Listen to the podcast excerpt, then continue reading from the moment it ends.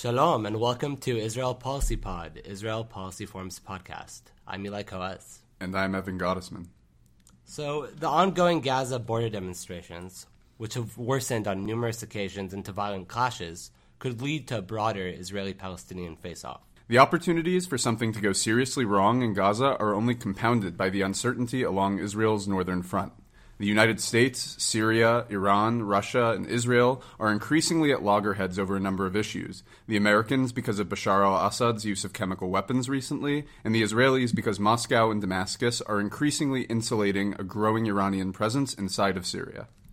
So, to help us break this down and analyze recent developments out of Israel, we are joined by someone whose job it is to do precisely that. Dr. Shira Efron is the special advisor on Israel at the RAND Corporation Center for Middle East Public Policy. She's an associate policy researcher for RAND and a professor at the Pardee RAND Graduate School. Shira, thank you for, for joining us. Hi, Eli. Hi, Evan. Thank you for having me. So let's start with the broader humanitarian situation in, in Gaza. How bad is it right now? What are the what are the biggest issues? You know, I appreciate the question because I find that the discussion about Gaza frequently focuses on, you know, Hamas and the Palestinian Authority and rockets and tunnels and Iron Dome and what have you, um, but not so much about the dangerous and urgent humanitarian crisis that really have brought Gaza uh, to what we see as a dire tipping point. And I think it's it's worth remembering that the protests we see that now, um, the March of Return, as it's called, is taking place against really an unprecedented humanitarian crisis in Israel. Um, already a few years ago, before uh, the deterioration of the last couple of years, uh, the UN warned that Gaza, by 2020, two years from now, would become an unlivable place. And this projection has been updated. And I think there are a lot of people that would say that already today, um, Gaza is unlivable. Um, it's the fourth most densely populated area in the world. Um, the territory, I think, is about 200 square miles, a population of close to 2 million. Uh, the population is continue to is continuing to grow. Um, on average, a Pal- Palestinian woman in Gaza has five children, and just to put some numbers on it, it means that by, by 2030, 12 years from now, the population in Gaza could reach 3.1 million people, which would make it even more um, unsustainable. Um, 60% of youth are unemployed in Gaza, and youth unemployment uh, matters because 70% of the population is considered youth. Um, in the larger population, we're talking about 43% of unemployment. Um, even those that are employed, their salaries have been cut substantially, and we, we can get to it. Um, so there's no income generation in Gaza. Beyond unemployment and poverty, you, you, you asked about the most uh, pressing issues uh, we can talk about basic services that are just unavailable. Drink, drinking water is um, scarce and contaminated. Um, the infrastructure is crumbling. Electricity is available on average for four to six hours per day. It would be four hours of electricity and then uh, a power outage for um, another, followed by 16, 18, 20 hours of um, power cut. Raw sewage is flowing into the streets and the Mediterranean Sea. Um, the most recent figure that we have is about 110,000 cubic meters of sewage, untreated sewage, flows to flows to the sea every day, and I think it's hard to wrap our heads around what this quantity means. Um, so I calculated it's equivalent to 43 Olympic-sized swimming pools that go into the water every day. And by and by the way, I mean this is not a Gaza problem. Uh, guess where the sewage is going? Because of it's not something that anyone um, it, it's not premeditated, but but because of the current. Uh, the currents in the Mediterranean, the sewage is flowing directly toward Israel. Didn't that reach? Uh, didn't that reach Ashkelon recently? And I think uh, I think the beach was closed or something of that of that nature because of it. Exactly, absolutely. Seventy times, uh, uh, several several times, um, the Ashkelon desalination plant, which provides Israel with twenty percent of its water, um, has been shut down to due to the contamination from Gaza. The plant is just not strong enough to process this type of pollution, and the beaches are frequently closed. Um, heads of regional councils and towns around Gaza constantly warn uh, against the pollution in their uh, territories. So this is this is real risk that uh, you know it's not just it doesn't just affect Gaza. Um, so this seems like a really in your face obvious humanitarian problem both as you're saying both for Gaza and as you just mentioned for Israel also. So why do you think um, it's it's gone untreated the problem or, or mostly untreated? Um, for this long? You know, there's there's another side to this um, water problem. We spoke about sanitation, but there's also the pr- problem of lack of availability of of drinking water and drinking um, water for sanitation, water for you know washing hands, for um, for um, bathing, for cooking, um, and I think we need to speak about Gaza has been suffering a chronic water crisis for decades. It has not started with Hamas. It has not started with Israel. You know, some of it is just due to the tyranny of geography. There's just no water in that part of the world, right? Israel solved its water problems uh, thanks to very sophisticated technologies, but but but some of it is just the fact that there's no water. Um, but the, the, crisis has worsened substantially in the in the let's say over the last decade uh, since Hamas took over of um, the Gaza Strip uh, because of a variety of factors. So first of all, there was an old infrastructure that needs maintenance. It needs repairs.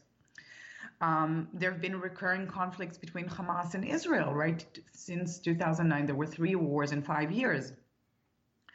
And lastly, and I think this is a uh, fundamental um, issue, there have been embargoes on construction materials and other supplies, uh, which basically slow down any repair work that you need to do with the infrastructure. Uh, both from Israel and Egypt um, maintain, they keep their um, sorry, just edit this, but but uh, let's talk about this. Both of them um, place severe restrictions on um, entrance of materials that would needed to basically uh, fix the, the, the, the water um, and um, sanitation sectors. Israel specifically maintains um, a list. It's called the dual use list. It's of items that can be used um, to for uh, civilian projects, but also that Hamas and other uh, groups, militant groups, can use in um, to to to fight against Israel. On this list, there are literally thousands of items, uh, including pipes that would be needed for uh, water infrastructure. So, given the water crisis um, and the contamination and the pollution, um, there's a significant risk of you know a cholera outbreak, and that's something that could reach Israel because you know an illness doesn't observe political borders.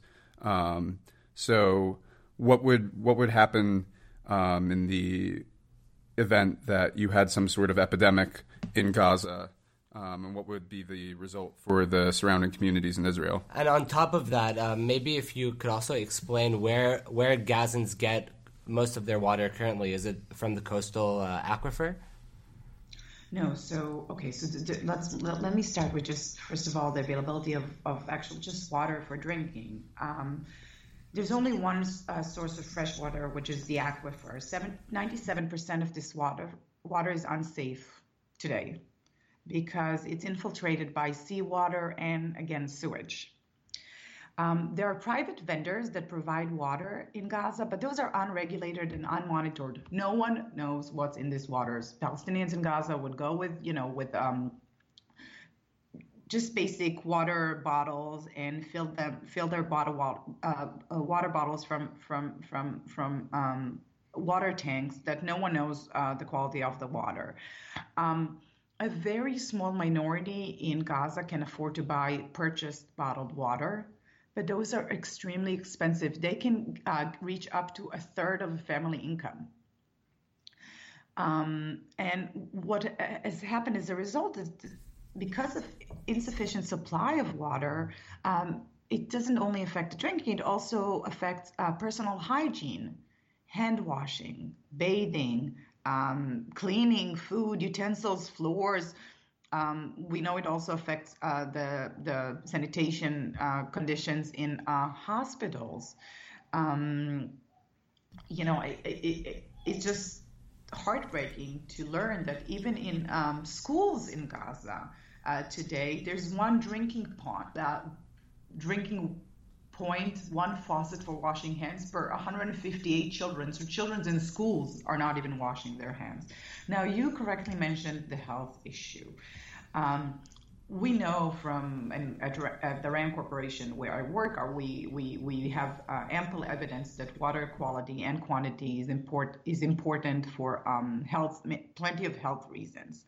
And you mentioned cholera, but there are different types of contamination um, that are waterborne, and we can talk about cholera, we can talk about polio, hepatitis A, typhoid and acute diarrhea. And I'm sorry I'm talking about um, diarrhea in a podcast, but uh, but this is a real threat to public health in Gaza. And by the way, even meningitis.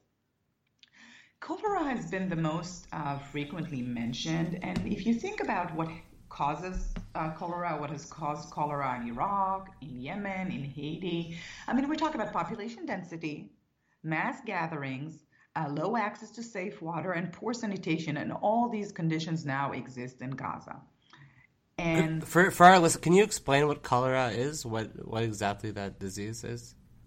The cholera is just is a disease itself, and it's it's acute diarrhea, and it's caused by ingestion of food or water that's uh, contaminated with the bacteria, the, the bacterium cholera. Um,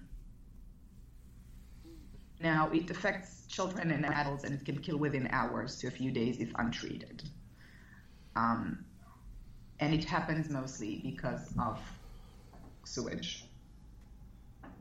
So, um, if we talk about, um, I think it's actually it could be um, useful to talk about it how it happened in Haiti. Look back in uh, 2010, um, after the devastating earthquake in Haiti, there was a cholera epidemic um, outbreak that maybe illustrates how easily this could happen in the right environment.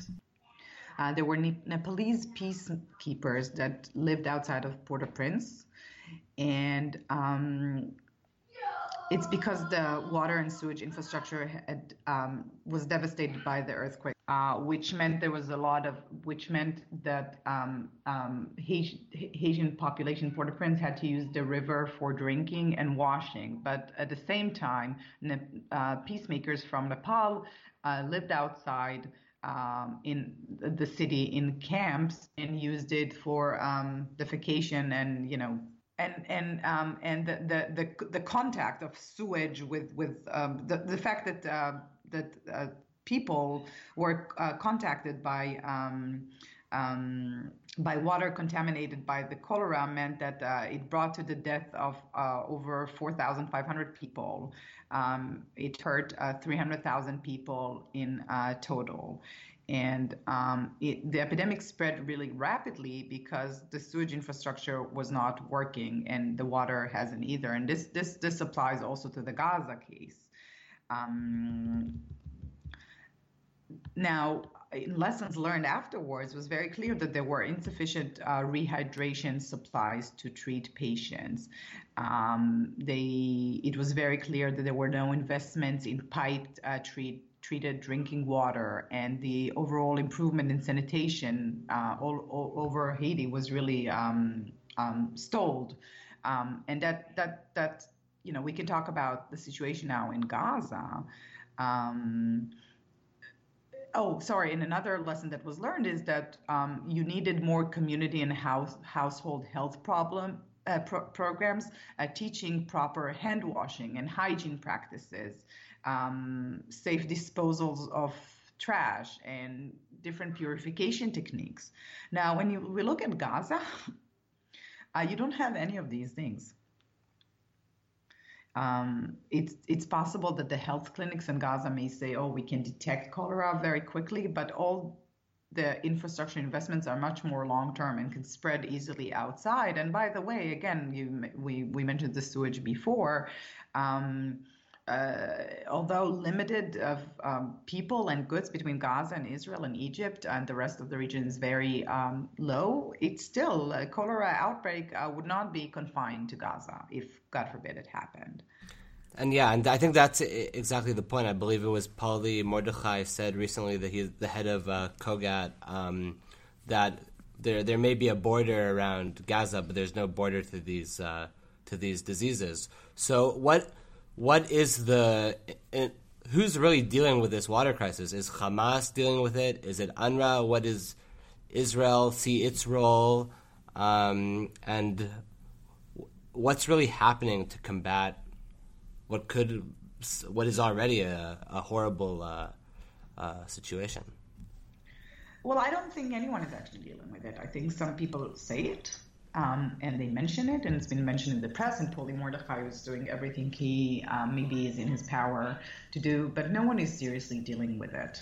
Um, I've heard it from Egyptian officials that off the record said that there's no there's no plan, right? If if something happened.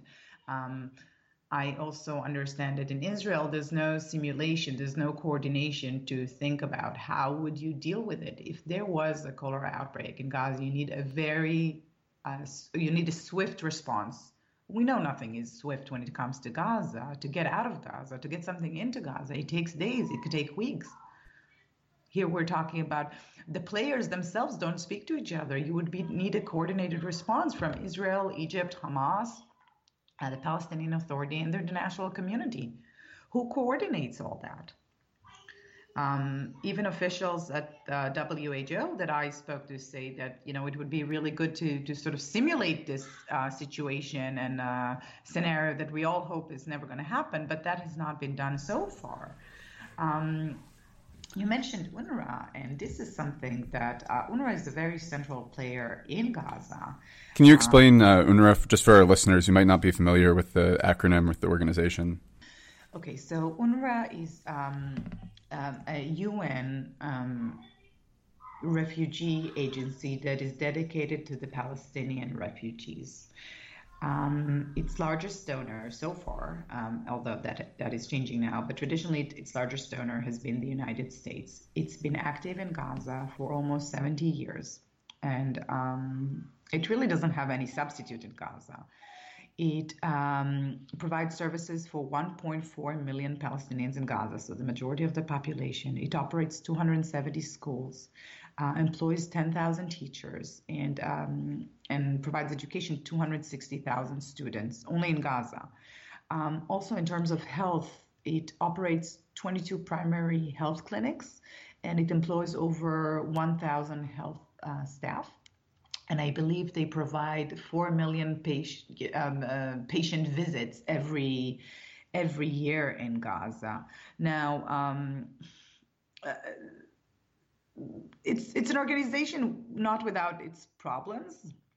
Um, its facilities have been used in the past to store ammunitions and that could um, be launched against Israel. It also has a record, a record of inaccurately reporting the numbers of registered refugees and a history of hiring members of terror groups. Uh, to be fair toward them, they've been cracking on these issues in recent years uh, much more seriously. But still, it remains an organization that um, many officials in Israel now in the United States um, don't particularly like. Um, I think however, doesn't the their educational. I mean, I'm sure that's in, that's influenced obviously by Hamas, but the they also run run the schools, and so a lot of the their educational curriculum has come under. It's like built around right. It's built around like right of return and like refugeedom. The the the educational curriculum, correct? So uh, there, there are a lot of discussion about that. There's actually there's more uh, that the international community can supervise the books because they're produced by the UN than we would think. So now, what's actually being taught in the classroom? For that, you need uh, to actually sit in the classrooms, which no none of us do. But but there's actually uh, more supervision on UNRWA books than um, people think.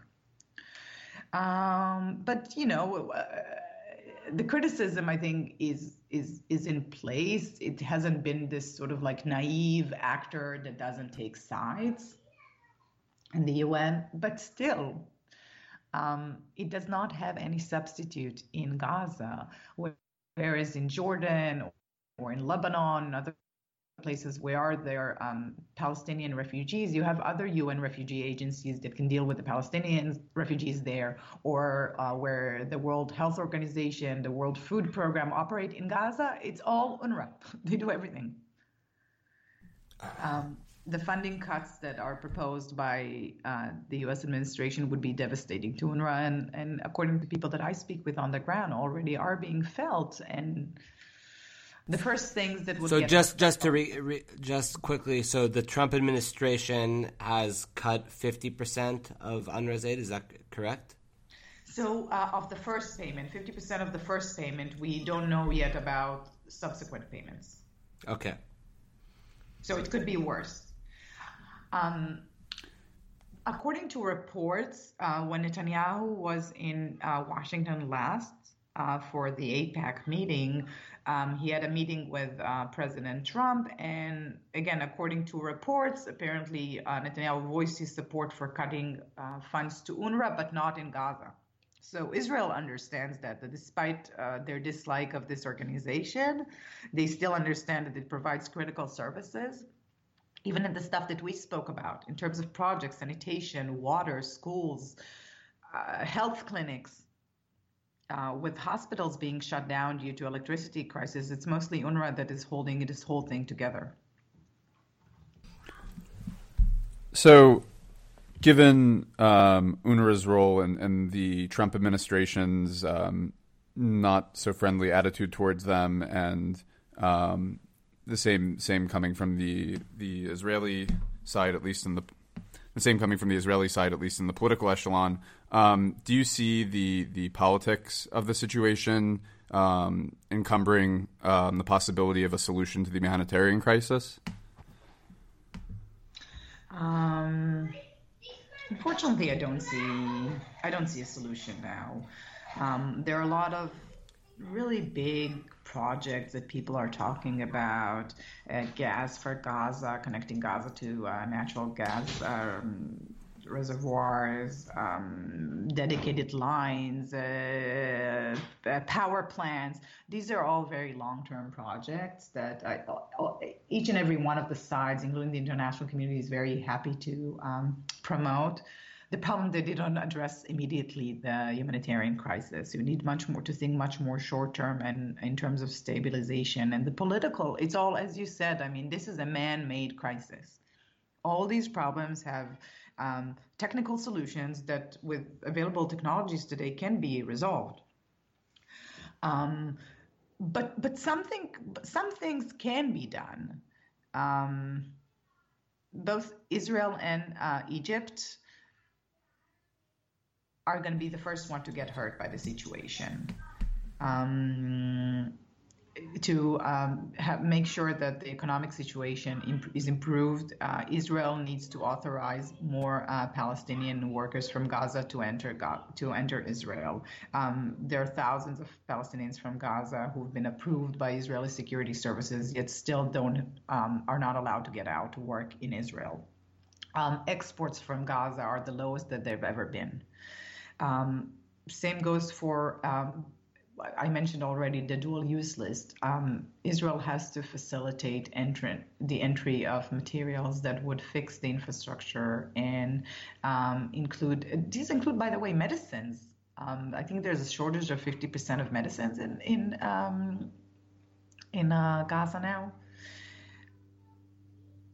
Um, e- e- Egypt also, but it really uh, most goods go through Israel. Right. Uh, the dual use list. Um, I, I think no one, you know, no one questions right. the security concerns that Israel has. Israel has valid security concerns, but um, it's in Israel's best interest to do some sort of cost benefit analysis. It's like, okay, we stop um, something from going in. This thing can be used to produce a Qassam um, rocket, and but it can also be used to repair um, right. a, a, water plant and and prevent cholera. So all these things have to be weighed against each other. Right. It's definitely a, diff- a, difficult equation for them to to balance the the security concerns with how it can be used to alleviate the problem. And along those lines you mentioned that the big ideas these big projects are in the long term if at all possible. So what can what can be done in the near term? What are the um, immediate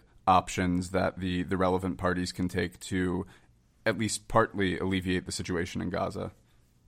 Well, so the first thing that I would say is um, do not defund uh, UNRWA. Uh, bring back the funding. Uh, make sure that the pledges to UNRWA um, are immediately um, fulfilled. Restore the previous uh, funding to UNRWA. Maybe additional funding is needed because this is at the very um, stabilization. Um, also, there are um, ongoing reconstruction uh, projects that are going on, even on things that are required in the very short term, and Israel can facilitate them. It should not take weeks to approve the, ent- the entry of materials into Gaza. Um, there's enough experience there, and Israel can do it much faster. Um, the Palestinian Authority um, is uh, also a player in this. They're holding back. They're holding back um, um, funding for rehabilitation of the Gaza water network. Uh, so even if is you know this, these are things that can happen very quickly uh, if all these political players decide to work together. Um, the PAO is also dragging its feet um, in negotiations with some sort of commercial agreements on additional electricity. Also, fuel supplies. I mean, the UN goes and begs players in the international community to provide fuels to so they can continue to power generators so the hospitals can continue to work. Fuels are expensive. They need to keep uh, fuel reserves need to keep coming in. Um, but solar panels can offer an alternative. And this this should not take that long to um, install. Uh, what you need is goodwill. I think also.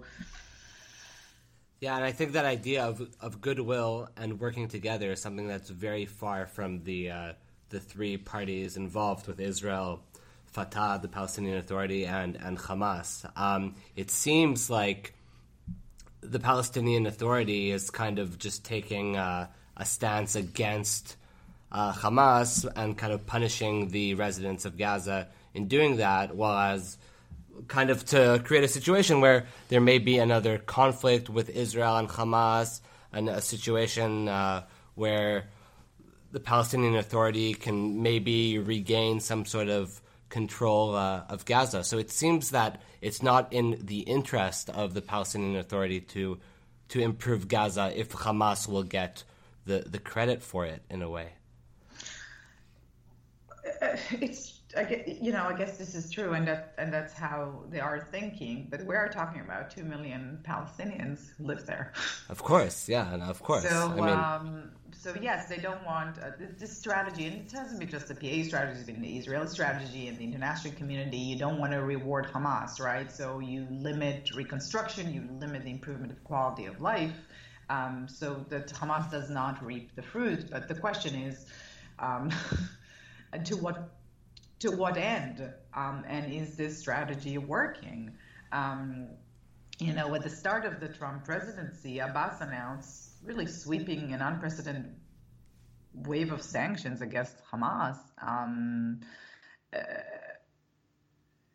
elect, elect, cutting up uh, electricity payments, um, um, really subsidizing Hamas, which is something that I understand didn't want to do, but they cut the salaries to PA employees in Gaza, right? So since then, most of them had to stay home um, and are, are, now unemployed.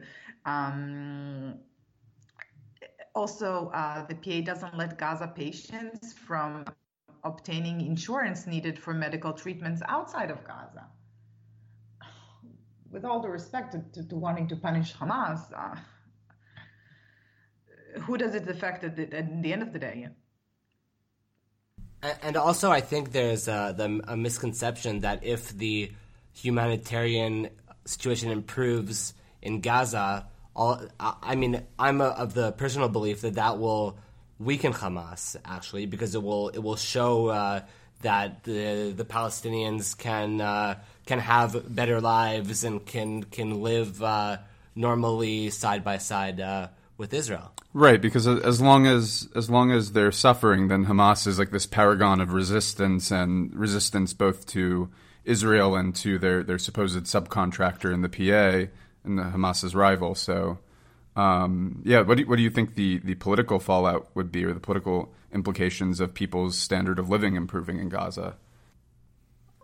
Look, it's it's hard to say. There's been this playbook. We've seen it in the three previous wars. Every time Hamas has its back against the wall, even if it's not interested in full fledged uh, military conflict with Israel. There's escalation that starts uh, slowly. We're seeing it now um, also.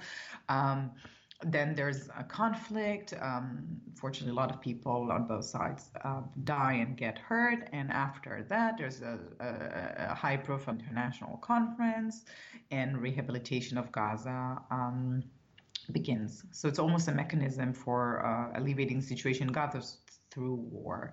Um, since 2007, I mean, I don't think uh, if you look at polls that are done in Gaza, Hamas is not very popular, but the PA isn't popular either.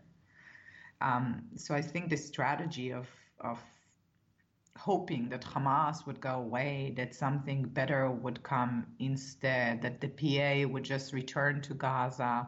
Um, and by the way, they had an opportunity to come back to Gaza. Basically, Hamas gave up on the civilian affairs of the Strip. They realized they can't manage Gaza. They just they failed at it. Um, but um, and the PA was able and invited to return to the crossings, but has the situation improved since then? No. I think it's hard to predict what's going to happen politically, but um, I don't think Hamas is going anywhere under any circumstance.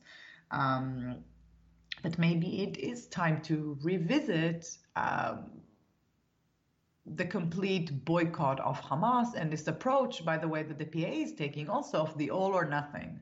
Unless Hamas gives up its uh, military wing right now and uh, agrees to all the conditions that Israel and the international community uh, posed, um, we will continue with this strategy.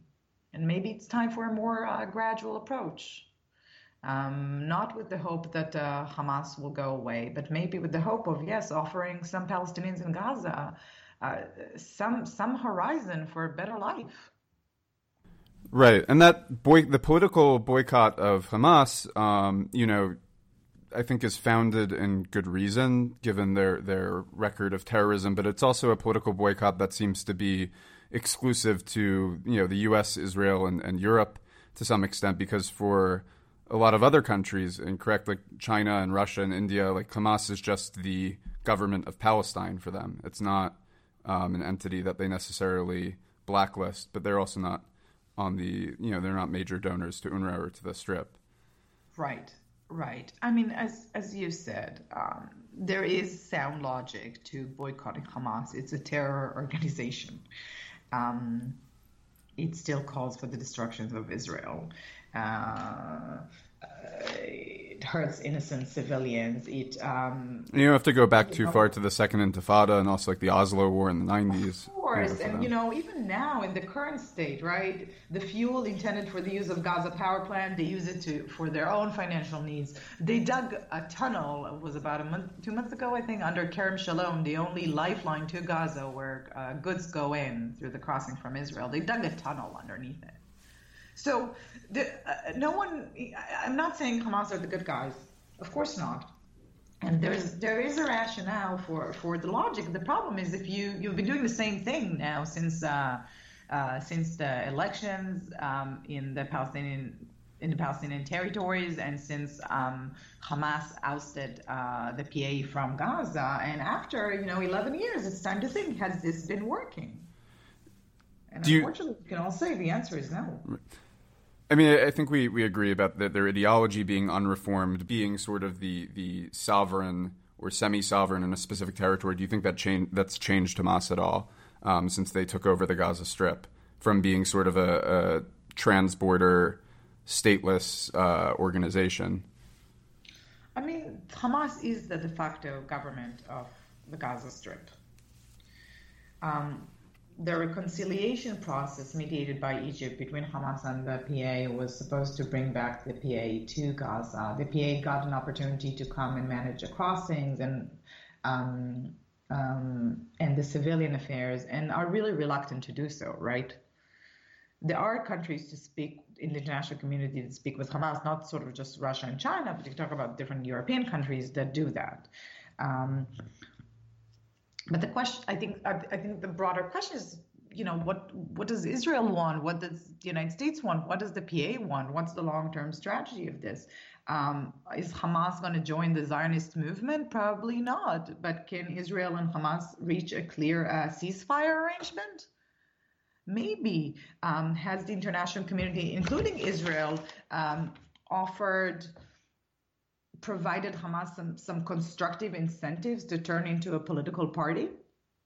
Um, I'm I'm not saying it's going to work, but but but the sanctions clearly don't work. So maybe you can define gradual steps that it would be willing to undertake the international community if Hamas was to agree to dismantle its military wing, which then would um, have make the PA um, accept the reconciliation uh, deal, which by the way is going nowhere now. Um,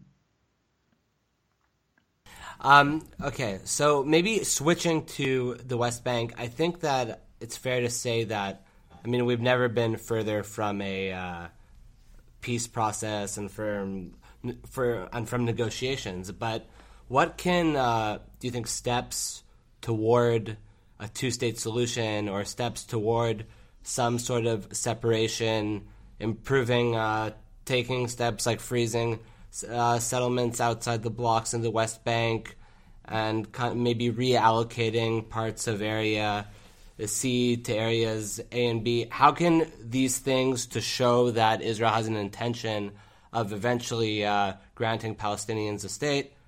Can that help with Gaza? Could could could the West Bank be used as kind of a way to show that there is an intention to uh, to give the Palestinians a a better uh, better life?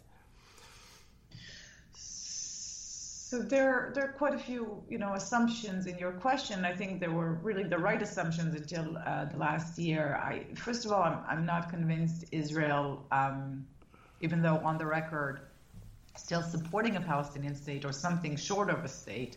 I'm not sure this is where Israel is heading. Uh, I agree. I mean, I completely I completely agree with you, especially this Israeli government. But I mean, I think the, the stability of this specific government it's, it's definitely not a a for sure thing, and I think it's a government that, at best, it's its its days uh, are numbered, be it a matter of months or around a year. So I mean, if there is a Israeli government that wants to go on a path of uh, separation, I mean, is there something that that can be done to kind of take the West Bank and use uh, and and kind of improve the West Bank to use it as a way of kind of uh, dealing with Gaza, and also the importance of treating uh, the West Bank and Gaza as one entity uh, that is uh, the future Palestinian state. So, first of all, you know, we don't know what's going to be the fate of this um, government. You're right that there will probably be elections and the government will um, change. I do not know if it will change in a more um, uh, dovish, uh, moderate, more uh, a government that will change in a more uh, two-state solution way. Where see Likud is uh, strengthening in um, in polls. Um, so we'll have we'll have to see what happens in uh, that regard. So anyway, first of all, I'm just not convinced that we're going to see um, a government in Israel in the near future. That is the next elections. That is more uh, that supports a two-state solution uh, more than this one. But let's say we do, and let's say that Israel. Um, uh, provides constructive even unilateral steps uh, toward uh, separation from the Palestinians. And let's say there's a leadership in the West Bank and the PA that that that responds, and the international community is involved and puts this as a priority. These are a lot, a lot of assumptions. I think one of the worrying signs I hear from Israeli politicians, by the way, also from Americans, is that uh, forget this idea of a Palestinian state that includes both Gaza and the West Bank. Our strategy should be to separate those entities forever. It's not a new Israeli strategy, but it's becoming more of the mindset. This is what we need to do. Uh, separate them, talk in terms of like a three state solution. We already left Gaza. We'll find a way to deal with Gaza, expand its territory, uh, ensure there's a, a, a consistent and forever um, gap between the West Bank and and Gaza, and this is an idea that's the assumption here goes that you can undermine the Palestinian nationalism, that Hamas and Fatah hate each other, and that the people of the West Bank are different from the people in Gaza, and that can happen. And if you speak with Palestinians, uh, they will tell you that you can't undermine their nationalism so uh, easily. So I, I'm of the thought that even if you do constructive steps in the West Bank, they should still be geared toward eventually, uh, even though it's a non-contiguous, uh, one Palestinian state that includes both Gaza and the West Bank. Um, I'm I'm just sadly saying that I'm not convinced this is where um, Israeli thinking is heading now. Okay, that's very depressing. But um, it's depressing, but it, it's probably a more accurate forecast than most people are willing to prescribe. I mean, I would I would personally disagree only because I think that a lot of Israelis forget what Israel was before Benjamin uh, Netanyahu. So I think that if he is not in the political uh, field, I think things could potentially change. But I'm but I'm optimistic. Yeah, there's there, there's definitely a degree of Bibi fatigue, but there is, and I you know I'm at RAND, we're notoriously nonpartisan. I don't want to talk about specific politi- politicians in Israel, but if you see um, Likud members who are not Benjamin Netanyahu, some of them are even more hawkish than him.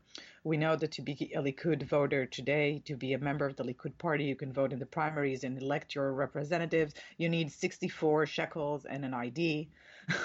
so all um, the uh, hundreds I think hundreds of thousands of people that support the settlement movements are members of the Likud today. Um, so that's why you see the Likud itself being more. You have Zev Elkin. You have you have other players that are there that are not uh, less hawkish than Netanyahu. You see uh, bills that are coming up for annexing more territory in Israel. I I I hope uh, cooler heads would prevail, and I, I hope Israel would learn from the from the experience that it, it has now for quite a few years to that undermining the Palestinian nationalism doesn't doesn't help. Uh, but you hear it from uh, Victor Lieberman, you hear it from Naftali Bennett, and you hear it from other Likud people. And we're yet to hear what you know people like Gideon Sa'ar and other contenders to Netanyahu within the Likud are saying. Yeah, I mean, from what I've heard from Gideon Sa'ar, he, he's uh, definitely more hawkish than Netanyahu on the Palestinian issue, and he does not believe in any form of separation. Just, uh, he, I think he's on the the Likud uh, annexation train. But I mean, I think what has made uh, Netanyahu so uh, successful is his ability to kind of, kind of tread the line between uh, between the one state, two state kind of paradigm and kind of continue with the status quo. So once, uh, I mean, I think once Netanyahu is not uh, at the head of the Likud, there, I mean, we'll, we'll get closer to the, the, the fork in the road where Israelis will have to decide between two, two, uh, two I mean, the the one state route and the uh, and, and eventual separation. So I mean, that's kind of makes me a bit optimistic. I, I mean, you know, you know where I stand personally. So, you know, I, I want to stay optimistic. I think that this annexation thing is just a big. It's clearly uh, it, it's craziness, right? The implications for Israel would be just crazy on all um, on all security, all economic, like internationally across the board. Right, crazy. But I think no one even talking about annexing Gaza. So neither of these paths even um, in any way, shape, or form that Israel is going to do whatever it wants to do, they can't get rid of two million people that are stuck in Gaza. and there are all these ideas of oh, Egypt should deal with them, Egypt should give them some territory. This is not happening. No, it's definitely something that you can't just ignore, and it's something that's not going to just go away. So it's probably a topic that, unfortunately, we're going to have to continue to revisit um, for some time to come. Um, I, I, think that's that seems to be the, the outlook from here. Right. The question is whether we're going to talk about it again before the cholera outbreak or after. You know. I hope for for everyone's sake, it's it's before. So, anyways, Shira, thank you for joining us. Um, it was a really great conversation. Yeah, and it's great to get such a such an in depth understanding of, of the problems uh, in Gaza. I mean, I think a lot of us know that there is a humanitarian crisis, but we don't uh, really know what that what that means. And I think you've helped us uh, kind of figure that out. Um, thank you, thank you, Evan. Thank you, Eli. If you enjoyed this podcast, you can learn more about Israel Policy Forum's work online at www.israelpolicyforum.org. You can also follow us on Twitter, Facebook, Instagram, and Telegram.